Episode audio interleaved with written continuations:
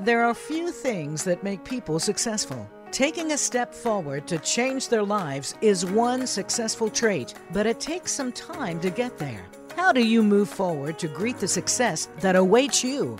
Welcome to Next Steps Forward with host Chris Meek. Each week, Chris brings on another guest who has successfully taken the next steps forward. Now, here is Chris Meek.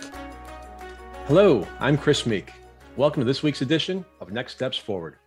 As always, it's great to have you with us again. Our guest today is M. David Rudd, a globally recognized expert in the field of suicidology. Dr. Rudd recently completed eight years as the president of the University of Memphis after announcing last year that he intended to return to his work as a distinguished university professor of psychology. Dr. Rudd holds a bachelor's degree from Princeton and a master's and PhD degrees in psychology from the University of Texas. While the 12th president of the University of Memphis, he continued funded research and maintained his affiliation with the National Center for Veteran Studies at the University of Utah, which he co founded and has served as scientific director. After a one year sabbatical abroad, Dr. Rudd will transition to a faculty position at the University of Memphis in 2023 to continue his research. We'll be talking about the big picture of collegiate academics and athletics, as well as the specifics of Dr. Rudd's research of suicide risk and prevention during the next 52 minutes. David Rudd, welcome to Next Steps Forward. Hey, thanks, Chris. Good to good to be with you. No, I appreciate your time, sir. So, David, you've just concluded eight years as the president of the University of Memphis. Early on, you led the process to identify the university's mission and values. Why did you set that as a priority? What mission and what values were ultimately chosen, and why were they the right ones for the University of Memphis? Yeah, well, I think you know, anytime you you lead an organization, an entity, um, uh, any kind of a unit, and, and, this you know goes back certainly uh, to my days uh, in the military many years ago. Um, identification and clarification of values are always a critical part of that uh, to make sure that at every level uh, of the institution uh, that people make decisions that are consistent with those values. Um, and and I think it offers certainly offers a foundation that that really is critical for movement uh, for an organization. So through the process and, and really looked at kind of what our role is in higher education, where we fit uh, in higher education, what was central uh, in terms of our service to the community, the state, uh, and the nation, and ultimately uh, identified a cluster uh, of values that were consistent with that. those, those values were accountability, collaboration, diversity, inclusion, student success, uh, service, uh, and innovation. Uh, so if you look at um, if you look at the university uh, in the breadth of the university uh, in how we deliver our mission in terms of education, uh, knowledge creation, and broader service, um, all of those elements cut across those six domains. What lessons are there in that choice and that process for individuals who take the next steps forward with the goal of learning more about persevering through adversity and becoming more empowered? Well, if you look at, uh, you know, if you look at the last three years uh, in particular uh, in higher education, you know, I, I would argue uh, pretty adamantly uh, that they are uh, almost entirely about persistence and resilience in terms of in terms of universities and colleges around the country. Students have, have had to endure significant challenges. I don't know that we've had uh, for uh, college age students uh, that we've had the breadth and depth of challenges um, that you've seen over the course of the last three years uh, with COVID uh, and the, the subsequent economic ripples that they've had to grapple with. Um, and, and that's a part of building resilience. I think people have really demonstrated uh, resilience in the face of considerable adversity. Now, it's revealed significant mental health challenges, particularly for young people uh, in this country, uh, and and revealed, I think, probably some lack of uh, capacity in terms of our ability to serve the needs um, of individuals uh, in terms of mental health challenges uh, nationally. So it, it's it's been a, a significant uh, challenge, but also I think been an important one for us to to try to address.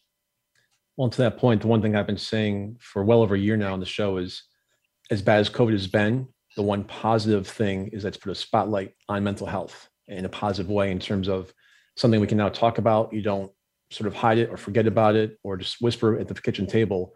And to your point with the young folks today, I look at my daughter who spent her last year and a half of high school in her bedroom.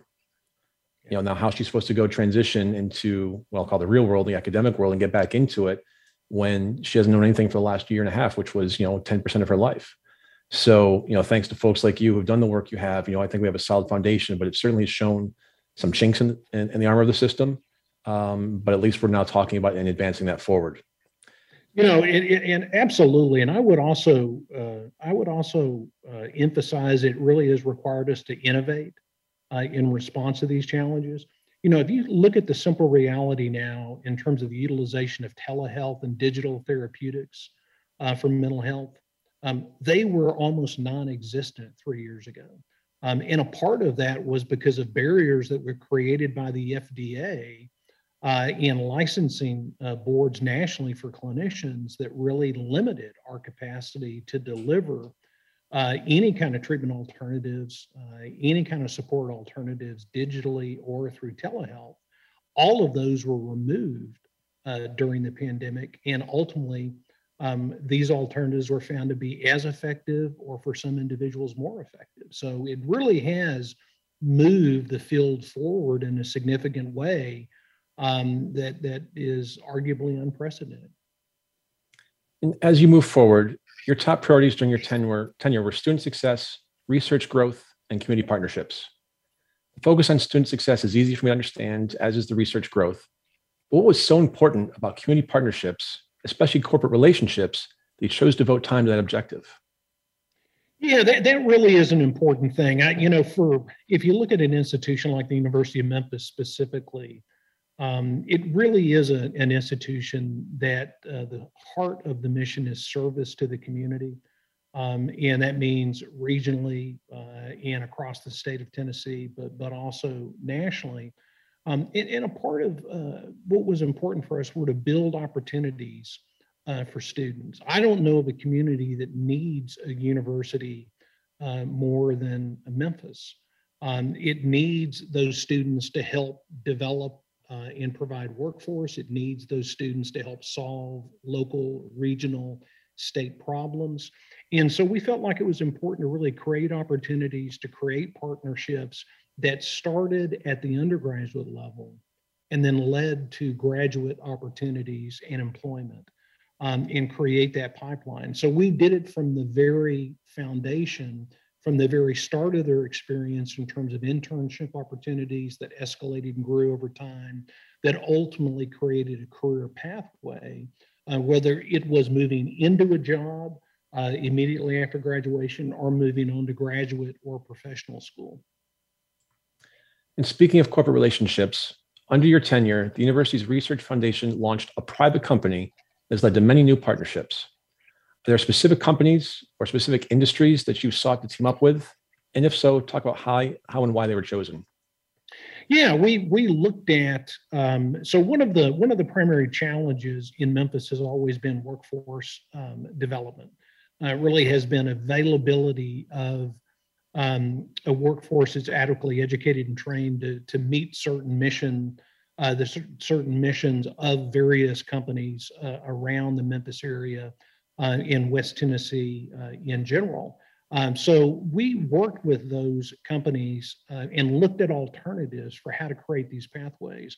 One of the things that came up is there were a lot of barriers as a public university about our ability um, to provide um, workforce uh, for these companies. And it was easier to actually start a private company um, that could subcontract with those different entities and then hire our students. So what we did is we created a company um, called the University of Memphis Ventures.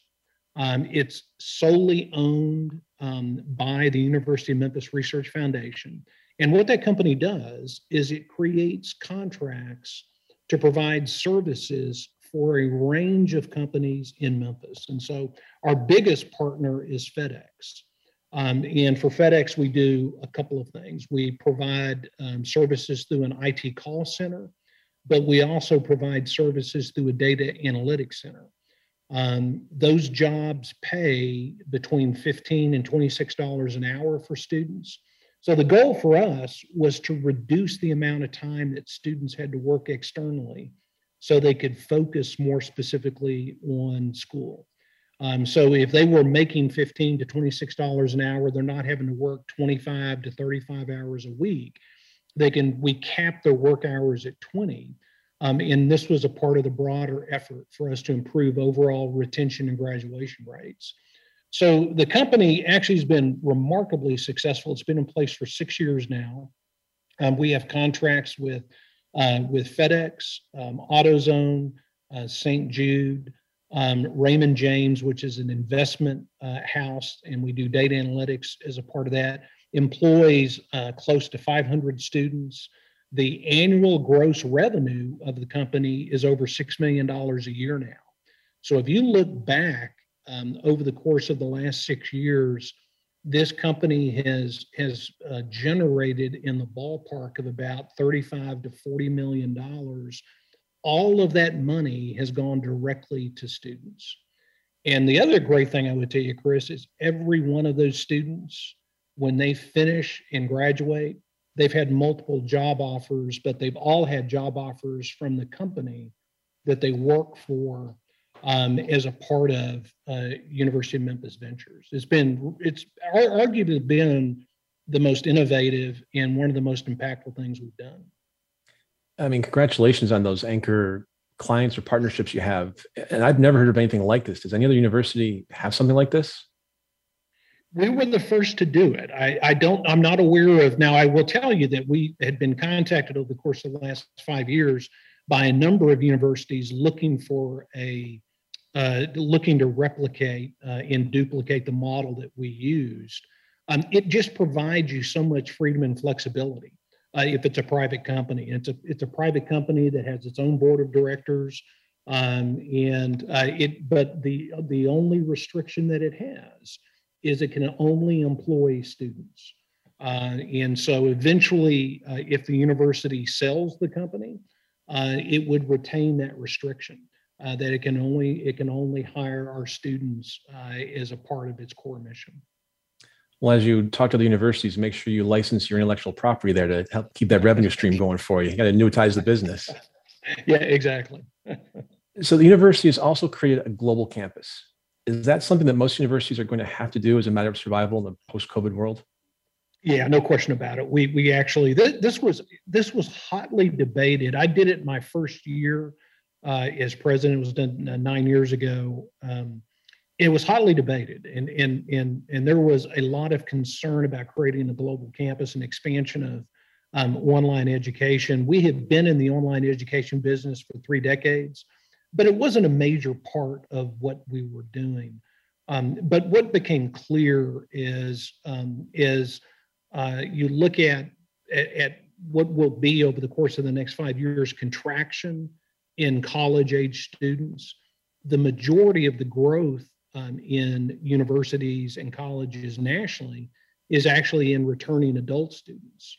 They're actually students who, for whatever reason, didn't pursue a college education, uh, partially completed a college education, and, and then want to return. Um, and many of those want to do it um, in some in some online capacity, some digital capacity.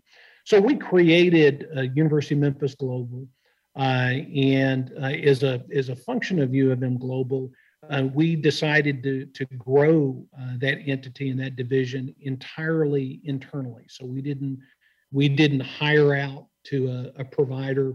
We developed it, grew it on our own. It is now 17% of our entire student base.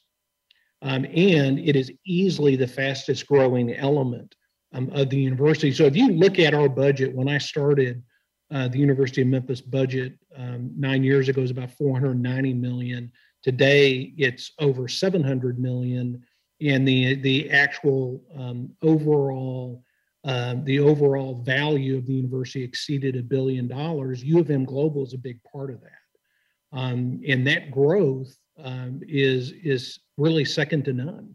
Um, it is remarkable. This year, it's going to grow about 10%.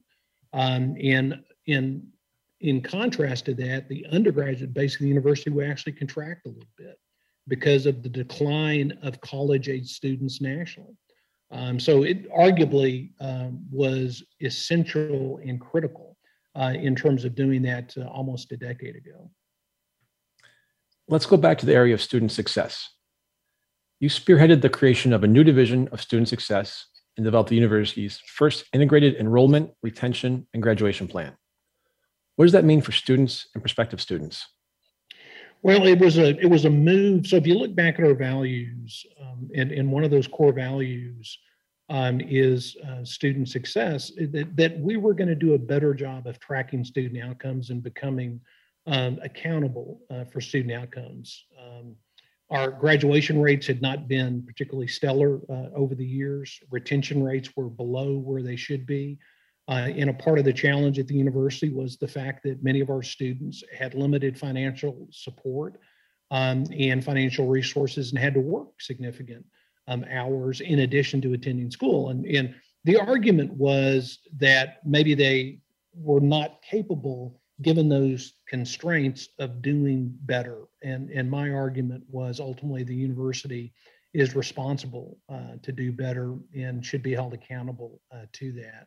And so uh, we created the division to look specifically at progress, retention, and movement year over year.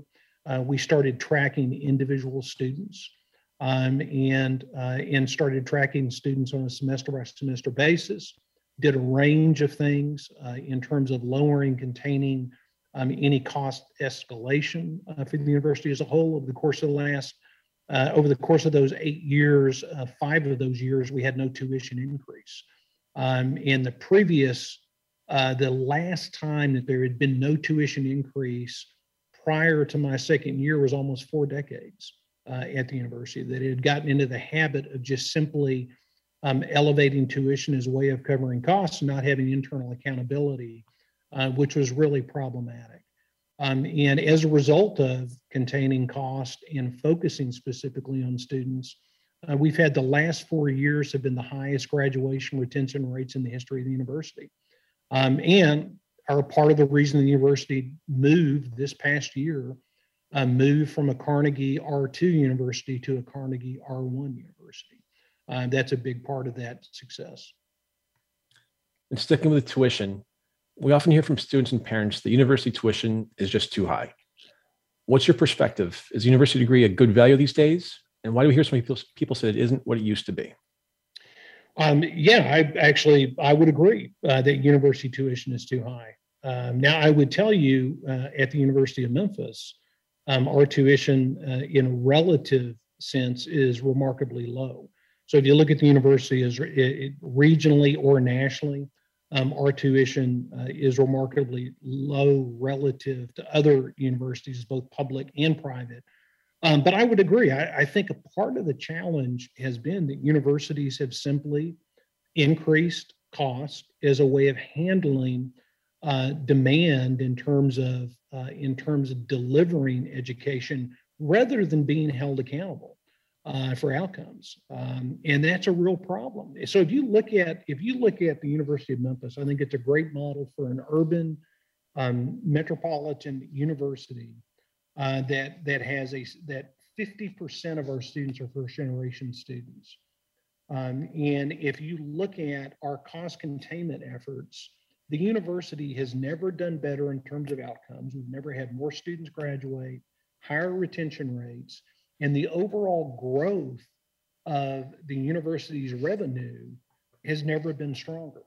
And that's been because we've contained costs that allowed students to be successful and stay in school versus having to leave to get jobs to pay for elevated cost. So there, there really is a balance to it. But my, yeah, I have a very serious concern that in many markets, um, you know, people are paying dramatically too much for higher education. So I'm guessing other universities are not calling you for your blueprint and how you're keeping your costs no, down. No, no, no, they're not. And and when you when I start to talk about uh, cost containment uh, with leaders in higher education, those are always brief conversations. so sticking with tuition, the University of Memphis changed the definition of in-state and out-of-state tuition during your time as president. How and why did that happen? And do you think other universities should follow suit?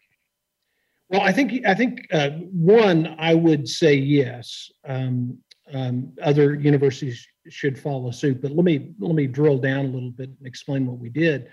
So what was remarkable uh, is if you look where Memphis is positioned, uh, Memphis uh, is at an intersection uh, of four states, and it's in far west Tennessee.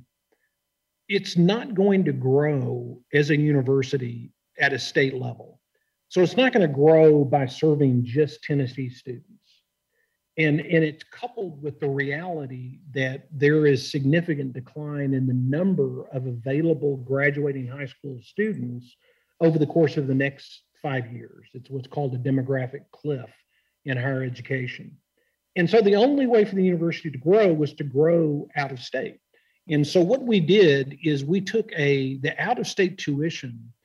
Um, the out of state tuition was um, almost 50% higher uh, for out of state students in, in relative to in state students.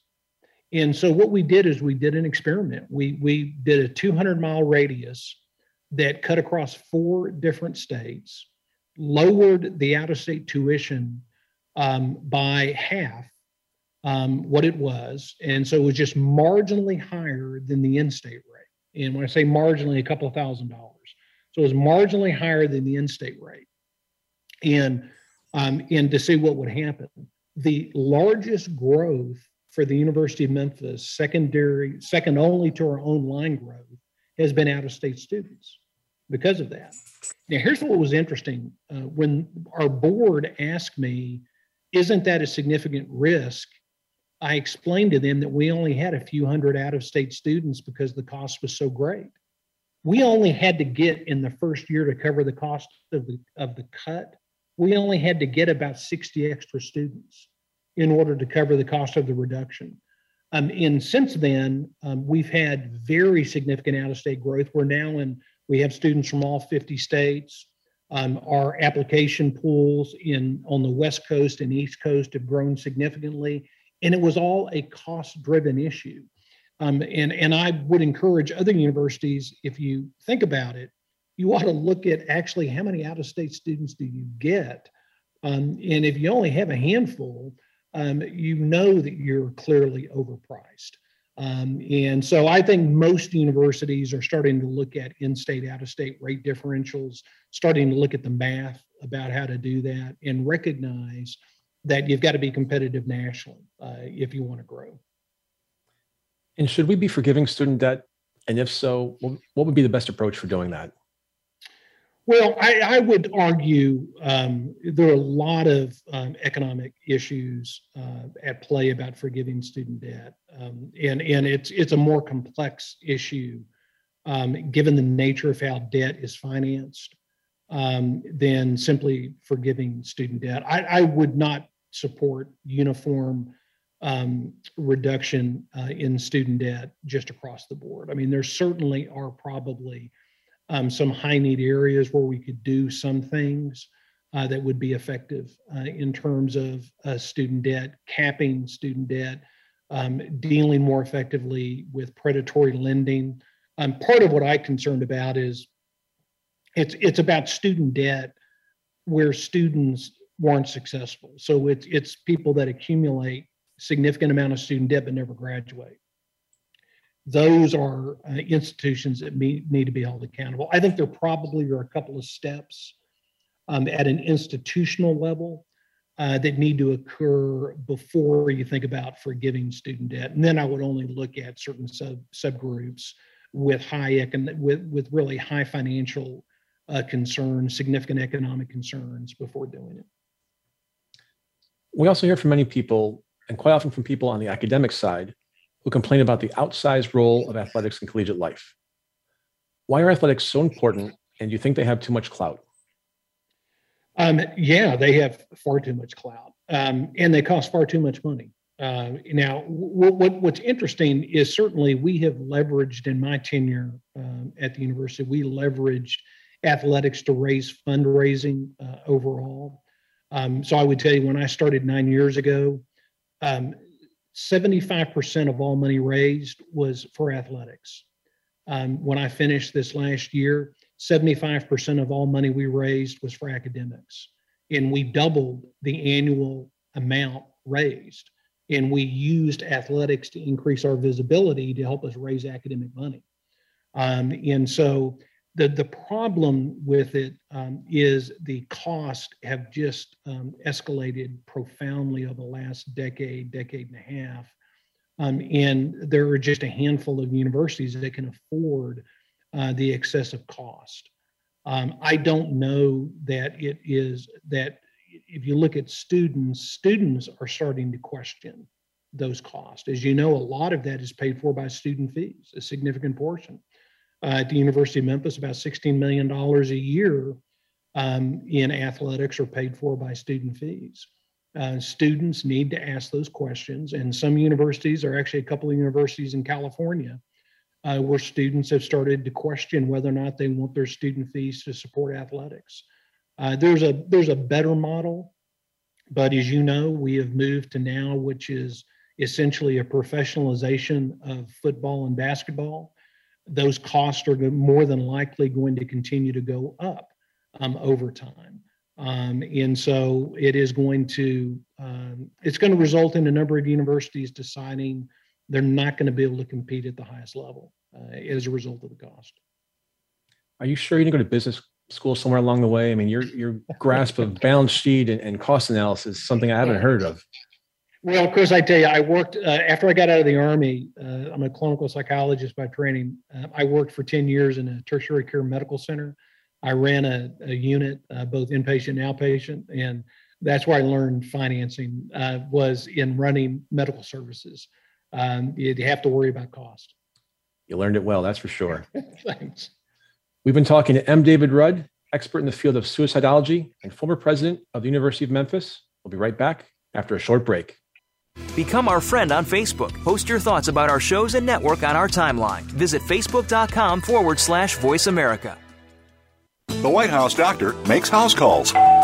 Listen every week for House Calls with Dr. Connie Mariano. Dr. Connie has served as the White House physician under three U.S. presidents. Now, she joins the Voice America Empowerment Channel to help you enrich yourself physically, emotionally, and spiritually. Our guests will include professionals from a variety of fields who will bring you tips that you can apply to your own life. Listen for House Calls with Dr. Connie every Thursday at 4 p.m. Pacific Time, 7 p.m. Eastern Time on the Voice America Empowerment Channel.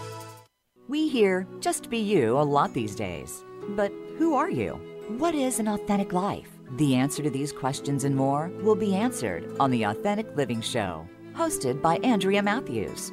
Andrea will interview some of today's spiritual, psychological experts and will provide her own wisdom to help you raise your consciousness to the level of your I am. Listen for Authentic Living with Andrea Matthews. Heard live every Wednesday afternoon at 4 p.m. Eastern Time, 1 p.m. Pacific Time on the Voice America Empowerment Channel.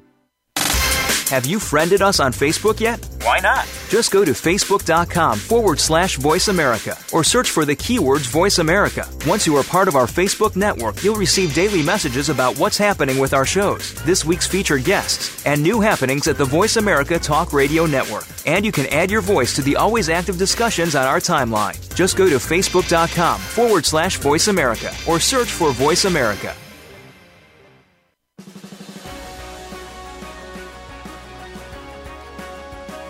Listening to Next Steps Forward. To reach Chris Meek or his guest on the show today, please call in to 1 888 346 9141. That's 1 888 346 9141. Or send an email to Chris at nextstepsforward.com. Now, back to this week's show. We are back. I'm Chris Meek, host of Next Steps Forward, and we're with M. David Rudd, Distinguished University Professor of Psychology and former president of the University of Memphis. David, I understand that you're writing a book, and the title is Perpetual Crisis. Why did you choose that title? Well, uh, it's a it's a really simple thing. Um, over the course of uh, my tenure uh, as a university president, we had a crisis, um, arguably uh, at least one every couple of months uh, the university. Uh, if you look at being a university president today in in an age of um, of social media, uh, most issues uh, have political overtones uh, and become crisis uh, in nature. Um, and you have to be sensitive to that, recognize that in order to uh, address it and respond to it. And what sorts of crisis did you face as university president, and how much of your time and energy did, and focus did they require? Well, interestingly enough, you, you had um, you had asked a question earlier um, about athletics. Um, a full forty percent of those crises revolved around athletics, um, and uh, it, and it's because of the visibility of athletics. And so you're talking about hiring and firing coaches. You're talking about players getting uh, uh getting into trouble of, of some sort. Uh, you're talking about issues uh, with fans and, and and others uh, just the visibility of it uh, in the financing of it uh, creates crises on the athletic front. And then on the, uh, if you look at the rest of the campus, few of those, if any, were uh, were significant academic challenges. Um, they were predominantly about social issues uh, nationally. if you look at um, if you look at the U.S. today, I don't know that certainly in my lifetime, I don't know we've ever been more divided politically. Um, it's a remarkably divisive time, and a lot of the challenges that I had to deal with revolved around uh, revolved around race. Um, that's been a challenge nationally. Revolved around sexual assault, that's been a challenge nationally, and revolved around money, uh, and that's been a challenge nationally uh, in terms of in terms of economic inequity. Um, and so uh, it is a constant. Uh, it is a university president that you're going to have to address talk about, respond to those kinds of issues.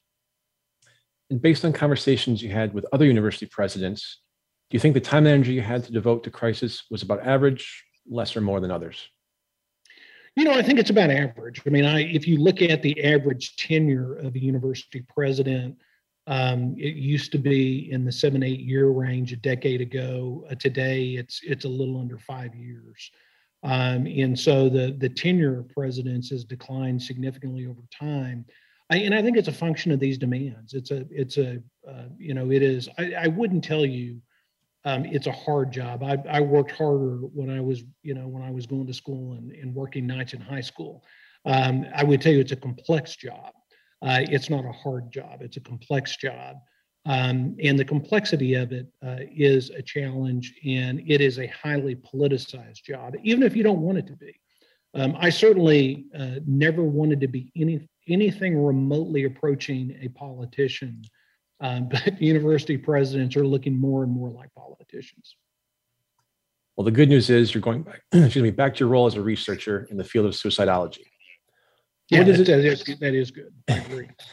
So, what is it about the field of psychology and specifically the suicide risk and prevention that first drew you to it? Yeah, I, you know, it's interesting. Um, I I I, um, I started this uh, significant research uh, when I was in the military. So. Um, I served during the Gulf War. We actually did our first clinical trial right right after uh, the Gulf War uh, ended.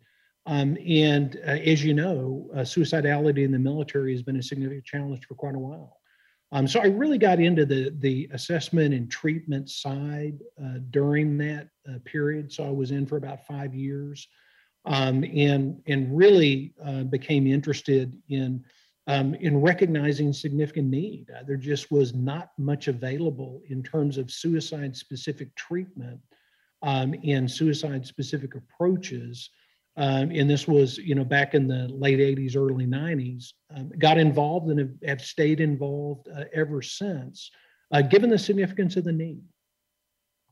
And what is it about this field that is such a powerful draw that could pull you back to it and away from the presidency of such a prominent university? Well, I think it's a couple of things. I mean, I, one, we all have cycles, uh, certainly in our professional lives and, and in life in general. And and I simply wanted the the last phase of my professional life to be doing um, something that I've stepped away from uh, for a couple of decades as a senior administrator. Um, and it's an area where uh, even as a university president, I stayed connected, doing some research. I've had funded research over the course of the last uh, couple of decades. Um, in doing clinical trials, it's an area where you can make a significant difference. You know, people have, have asked me, uh, isn't it depressing to work with uh, people that have made suicide attempts or uh, and to do this kind of work? And I would tell you, actually, it's the most hopeful kind of work. Um, you you realize and recognize the significant difference it makes in the lives that it changes. You know, I have people that I worked with that I uh, treated um, when I got out of the military and worked in a tertiary care medical center. I was a full time clinician for about a decade before I came back into academics. Um, I have people that I worked with and treated, uh, you know, 25, 30 years ago that have stayed in touch with me um, over that course of time. So I would tell you it's an it's a remarkably hopeful and encouraging area where small things can make a difference um, and really impact lives. And that's a testament, obviously, to your character, having people 25, 30 years later still staying in touch with you. Unfortunately, we've just witnessed yet another mass shooting, this time in Uvalde, Texas. As a professor of psychology, what is our mental health system missing that we're failing to identify and treat people and prevent these incidents from happening? Well, I, you know, I think um, you have to look back over time. One, there just are not services available. Uh, you know, if if you look at, uh, you can go back into the late '80s, um, and there was a period. You know, history is always important. Um, and there was a there was a movement back in the late 80s um, toward community health centers um, and away from institutional uh, institutionalization, um, which was probably a good thing. Um, but what happened is many communities, many states didn't fund those community health centers, didn't fund, um, and so they privatized. Uh, and Chris, as you and I know, it, it's it's not a highly lucrative area to get into, and as a result, uh, privatization reduced dramatically the availability of mental health care nationally. And the federal government and state governments never stepped up to backfill. They never stepped up to provide those services. And so, what you find today uh, is you find people have very limited availability of care. If you look at uh, you know, if you if I look at my insurance coverage, um, uh, is someone who uh, you know ha- is is is privileged to have good insurance coverage. I still have very limited mental health care coverage, as most of us do. Um, it's not something that we think about uh, in our culture in our society um, in, in, a way comparable to medical health. We should think about physical health and mental health uh, comparable. We should address we should address mental health issues starting in grade school, um, just like we do with physical health issues. It ought to be a part of the health curriculum from day one uh, about how to how to maintain uh, your your mental health as you move forward in life. We we have a very skewed perspective, and a lot of that is because of stigma. Um, stigma around mental health uh, in Western culture and American society is a really significant challenge. About a month or so ago, we had Dr. Sandy Chapman on from the University of Texas at Dallas in their Brain Health Center. And she talked about how in the late 60s, early 70s, we started to learn that drinking and smoking is bad for you. And then the 80s, you saw the, the physical health kick you know, with President Reagan and Arnold Schwarzenegger. And now, again, to your point, hopefully this is now going to be the mental health revolution where it is top of mind. It does become part of our everyday routine uh, and, and, and treatments and something you know I didn't discuss before, but you know, talking about what a, a roadmap would look like, you said that both the federal and state governments did not backfill. Do you think they both need to be there? Should these be state-driven plans, federal combination?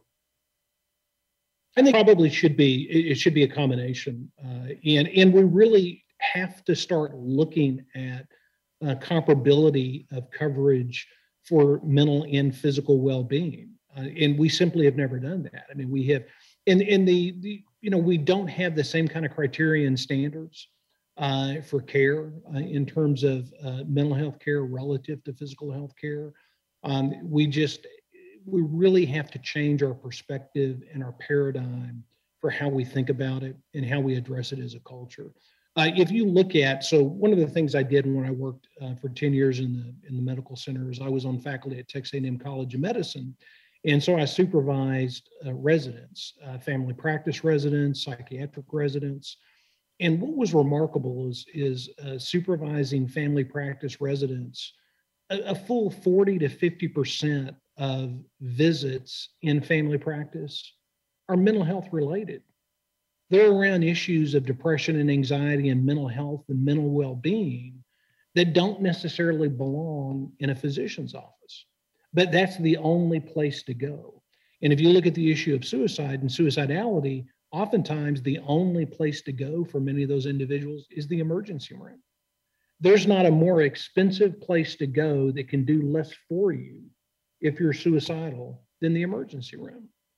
We simply don't have a system that is thoughtful and caring and responsive. The same question as it relates to your expertise. At least 45,979 Americans took their own lives in 2020, and there were another 1.2 million, that's 1.2 million suicide attempts. What do we do? What do we miss day in and day out? What are we failing to do that could dramatically reduce the number of suicides and suicide attempts? Well, I think a number of things. I mean, I you know I think stigma is a huge problem, and and I look specifically. You know, a lot of my work is is with military, active military, and veterans, and stigma is is is pronounced even more dramatically in a warrior culture in a military environment. That starts in grade school. Uh, helping students understand um, overall emotional well-being we simply don't provide outlets to help people recognize and understand emotional well-being. We teach physical well-being, um, and we do that all the way through the curriculum. But we have we have minor little points where we touch on emotional well-being and mental health. Um, and, and, and reframing that as a culture is a big challenge for us. The other thing we're going to have to take a look at um, is is uh, the availability of firearms. And so, you know, Chris, you're talking to a firearm owner. I've owned a handgun since I was in the military, um, and I own a long gun as well. But I would tell you, those weapons are locked. They're stored. They no one has access to them but me. Um, and if we did a better job in terms of responsible firearm ownership in this country, we would have fewer deaths um, and dramatically fewer suicides. Um, it, it is it is a tragic thing. There are simple things we can do, but as you know, simple things become politicized and become complex things. You've been doing work in the area of suicidal risk in military settings and suicidal behavior in military personnel and veterans. What have you learned so far, and what have researchers yet to learn? You know, I think that um, I, I, think I would argue that that probably the most profound thing that I've learned um, over the years is that simple things really make a big difference. Um, and um, you know, the if you look at the treatment, uh, we've got an empirically validated treatment for suicide attempters that reduces post-treatment suicide attempt rates about 60%, and it has done that consistently. It's not complex. Uh, it's relatively straightforward. Um, and and and that I really learned that simple things make a difference. Helping people understand their overall emotional functioning better, why they do the things they do, what their history has to do with that, and helping them recognize that resolving those things is not as difficult and complex as they as they feel, um, and that it can be done very effectively. And when you look at the military and you look at veterans um, I would say that as a country, we really have to ask ourselves questions about the cost of war. You know, when until Afghanistan uh, ended uh, just this past year, you know, we had been in conflict for two decades in Iraq and Afghanistan. Um, and you know, less than one percent of the general population serves uh, in the military. Um, we really have to take a look at the cost um, of that model um, and really think about national service, think about broader uh, national service uh, as a country. I, I, think we've got some really um, simple questions that need to be answered about why we do what we do and how we do it. And I don't, I, you know, my sense is we're not doing that very effectively. Maybe this question is too difficult to answer. Are there parallels between what you've learned about active duty military personnel and veterans and the risks and behavior of first responders, and namely law enforcement personnel, firefighters, and EMTs? Yeah, absolutely. That's a great question. Uh, yeah, there are. And, and what I would tell you is uh, one of the things that, that we have found um, is um, exposure to violence and death Uh, and so, if you look at first responders specifically, if you look at military, um, that exposure to violence and death and repeated exposure uh, creates uh, what we've called the, the uh, capability to die. So essentially, what happens is people habituate to that violence and death. Uh, they lose anxiety about violence and death, and it inhibits their ability to effectively uh, engage in what's called emotion regulation. Um, dealing with emotional upset and discomfort that those kind of circumstances create. And that's a part of that post trauma syndrome that people experience. Um, and it dramatically elevates risk for death by suicide. Um, because you need that when when when you have a thought about suicide, you need to feel anxious and upset.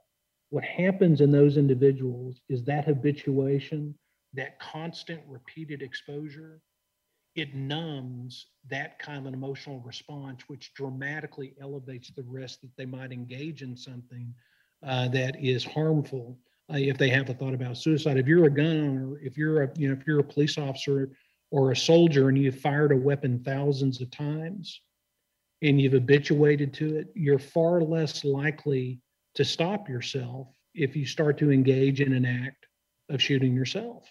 Um, that that natural barrier erodes because of that repeated exposure to trauma.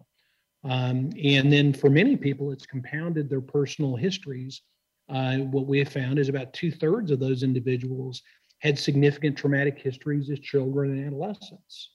And so it's further compounded by those experiences as we get older. And your point a few moments ago, it goes back to elementary school. Yeah. Yeah. We, we learn we, we learn important things early in life uh, that become rigid and inflexible the older we get. And, and risk is wrapped into that. I would think that even as you and your colleagues approach suicide as clinicians, it must take some personal toll on you. How do you protect your own emotional and mental well being? Yeah, no question about it. Uh, it does absolutely. Um, it, by having a, a, good network. I mean, I, you know, I've I've known my wife since I was 14. Uh, we've been married. Uh, we've been married uh, over 35 years, um, and and thank goodness I have a, a wonderful uh, relationship and somebody to rely on. Uh, and then I have a professional network of people I've worked with for decades now um, that I can lean on and rely on. Um, that's what emotion regulation is all about dealing with exposure to trauma. Uh, clinicians that work with people that have experienced trauma uh, can experience secondary trauma uh, in the treatment process. And, and I think, you know, that's one of the things we don't always do well is take care of ourselves, um, you know, and, and, and decide at what points we need to make changes uh, in our lives. Um, and uh, I think being able to do that uh, and create that kind of flexibility uh, in our lives is, is really important. But having people that we love and care about around us that we can engage uh, that we can engage with, um, and and um, uh, that that's essential, I think, for all of us. You've served as a consultant to organizations worldwide, including the United States Air Force and Army and the Department of Defense here in the, in the U.S and even the Beijing Suicide Prevention and Research Center in China. What is it that organizations with such vast resources don't know and can't figure out? Well, I think for all of us, I think you know one of the things that that I learned um, in in leading a large organization um, is sometimes it's it's it's not that they don't know, but it always helps to have somebody from the outside come in and tell you that what you um, have had difficulty implementing because of politics or internal bureaucracy are things that really make a difference. And when, in, the case of suicide, um, actually uh, can result in lives being saved if you make those changes. I think that's critical. Uh, and so that's why I think outside consultants uh, can be helpful. But more often than not, uh, most of those organizations know what they really need to do. They just need to hear somebody say it. And it's no different, Chris. It's no different than today with the shooting that happened in Uvalde. Um, Congress knows what they need to do. Um, they just need the public to demand it. Well, and to that point, you mentioned earlier about how divisive the country is right now. And I've been saying the same thing for a couple of years. And the unfortunate thing is, I think, my own personal opinion, here's my disclaimer, that you know, you've got the five or 10% on each extreme of the parties, they're the ones in the bully pulpit with the microphone. And the, the majority of us, I'll say the 80% of the rest of America, sure, we're going to disagree, but we're going to be able to come to some agreements, you know, find some middle roads or some commonality just to, to solve it and move forward. What can we do now to demand of our politicians to come back towards the middle and start talking to each other instead of yelling through the speakerphone? Yeah, I, you know, tragically, I think that I, I, think we have limited options. I, you know, I think that at, at some point, um, the the uh, the options we, we have to vote uh, as a starting point, and we have to make demands um, on those individuals. We have to engage. I mean, uh, you know, part of the challenge is that American politics has become.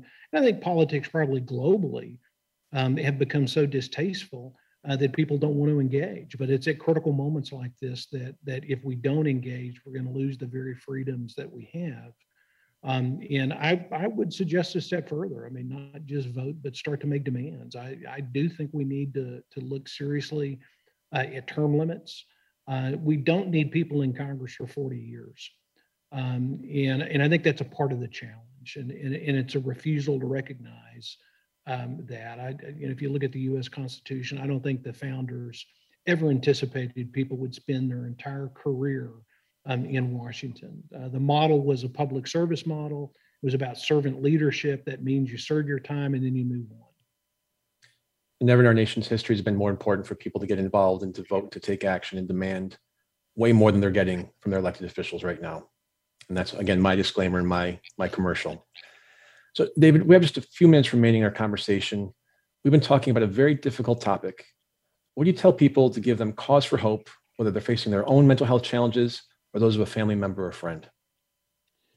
You, you know, I, I say a couple of things uh, for people that that are um, that are experiencing hopelessness and, and feel overwhelmed. And, and, and um, one, um, always reach out and talk with someone um, that that really it, it is critical not to um, not to uh, ex- have your experience be an isolated one, but always reach out. There there are avenues. There's a national um, helpline, the the one 273 talk line.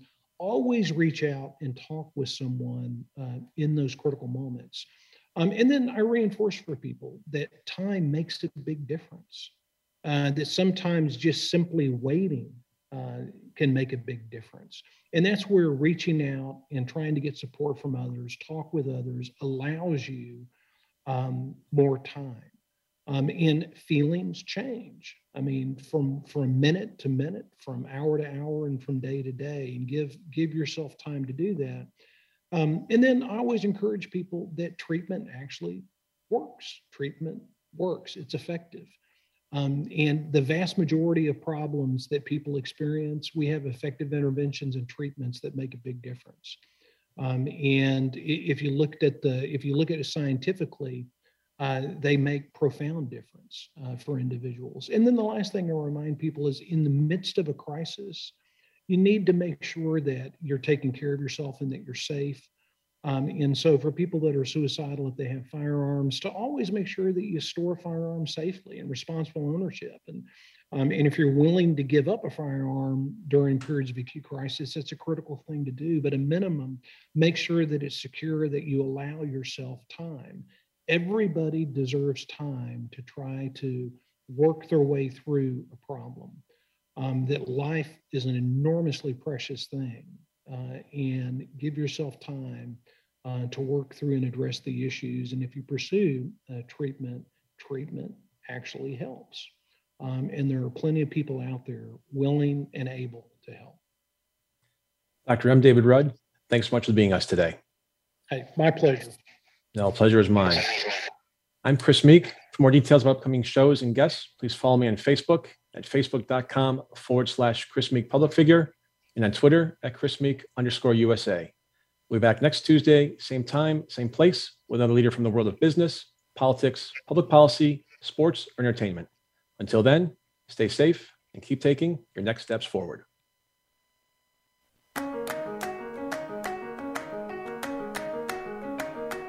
Thanks for tuning in to Next Steps Forward. Be sure to join Chris Meek for another great show next Tuesday at 10 a.m. Pacific Time and 1 p.m. Eastern Time on the Voice America Empowerment Channel.